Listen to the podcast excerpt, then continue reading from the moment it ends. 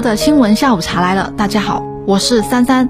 今天蛋挞焦点关注火场救妻当事人留下三个孩子，学校体育馆向公众开放，国足尴尬结束十二强赛。首先关注的焦点是火场救妻当事人留下三个孩子。近日，南京一火场当中男子舍身救妻的视频引起网友关注。事情是这样的，三月十三号的清晨，江苏省南京市雨花台一居民家中发生火灾。在南京消防发布的视频显示，受伤的夫妻两个人都被困在了阳台。丈夫为了保护妻子，将妻子放在了阳台之外，他紧抓着妻子的手，防止她坠落。而他在屋里忍受着浓烟和灼热的煎熬。当消防员赶到的时候，视频里的男子仍然坚持不放手，和消防员一起将妻子拉上阳台。妻子被救出火场的时候，也在呼喊着“先救我老公”。随后，夫妻两人被消防员救出去，并送往医院，但是因为严重烧伤，三月二十二号，丈夫陈某产伤重不治。三月二十九号，妻子王某雨也离世了。这对夫妻的老家在安徽省亳州市涡阳县丹城镇陈老家村。村干部陈金记曾经向南都记者表示，陈某产和王某宇在南京务工，夫妻两人在村里的名声非常好。知道了夫妻两人的遭遇之后，当地村干部组织了不少人捐款。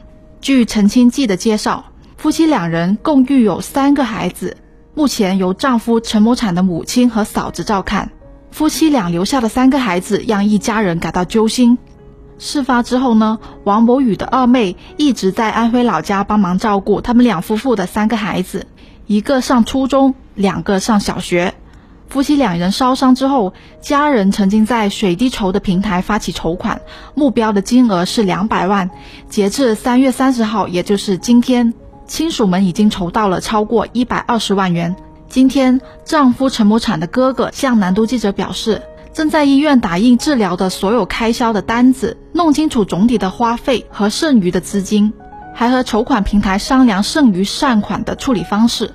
丈夫陈某产的哥哥还说，目前在和平台商量，希望把部分的善款留给夫妻二人的三个孩子。他说，假如不能留下的话，咱也不强求。今天，水滴筹工作人员向南都记者表示。目前正与医院以及患者家属沟通，核实治疗花费还有剩余的资金。关于后续爱心款项的用途，将尽快公示。这位工作人员还说，原则上剩余的款项呢会原路的退还给捐款人，方式是按捐款的比例退还。有网友说，相信捐款人没有不愿意把钱全部留给孩子的吧，但是得实实在在给孩子们用。还有网友说，希望孩子能够安顿好，学业无忧。另外，丈夫陈某产的哥哥昨天向南都记者表示，目前打算先办好两人的丧事，会在南京等待火灾调查结果，不能让他们走得不明不白。下面关注的焦点是学校体育馆向公众开放，大家周末的时候有没有想要去运动，但是周边都没有找到合适的免费的场馆呢？如何解决人民群众健身去哪的难题呢？今天，国新办举行新闻发布会，介绍构建更高水平的全民健身公共服务体系的有关情况。国家体育总局副局长李建明在回答记者提问的时候表示，“十四五”期间，计划利用各种中央基金，在全国推动建设两千个体育公园等健身设施，完成五千个乡镇街道体育健身设施补短板项目。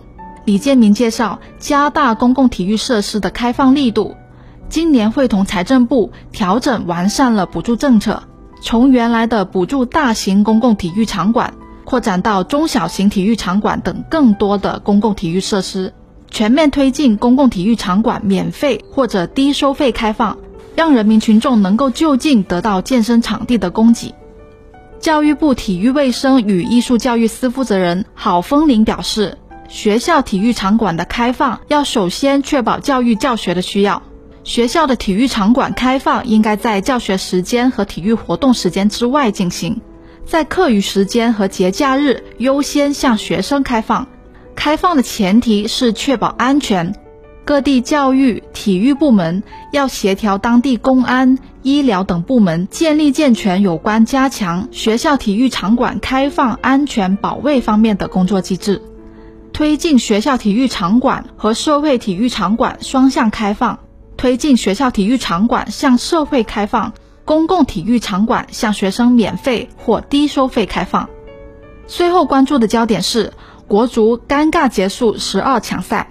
北京时间三月三十号凌晨，中国队在世预赛亚洲区十二强赛最后一轮比赛中，客场零比二不敌阿曼队，一胜三平六负，中国队彻底结束了冲击卡塔尔世界杯的征程。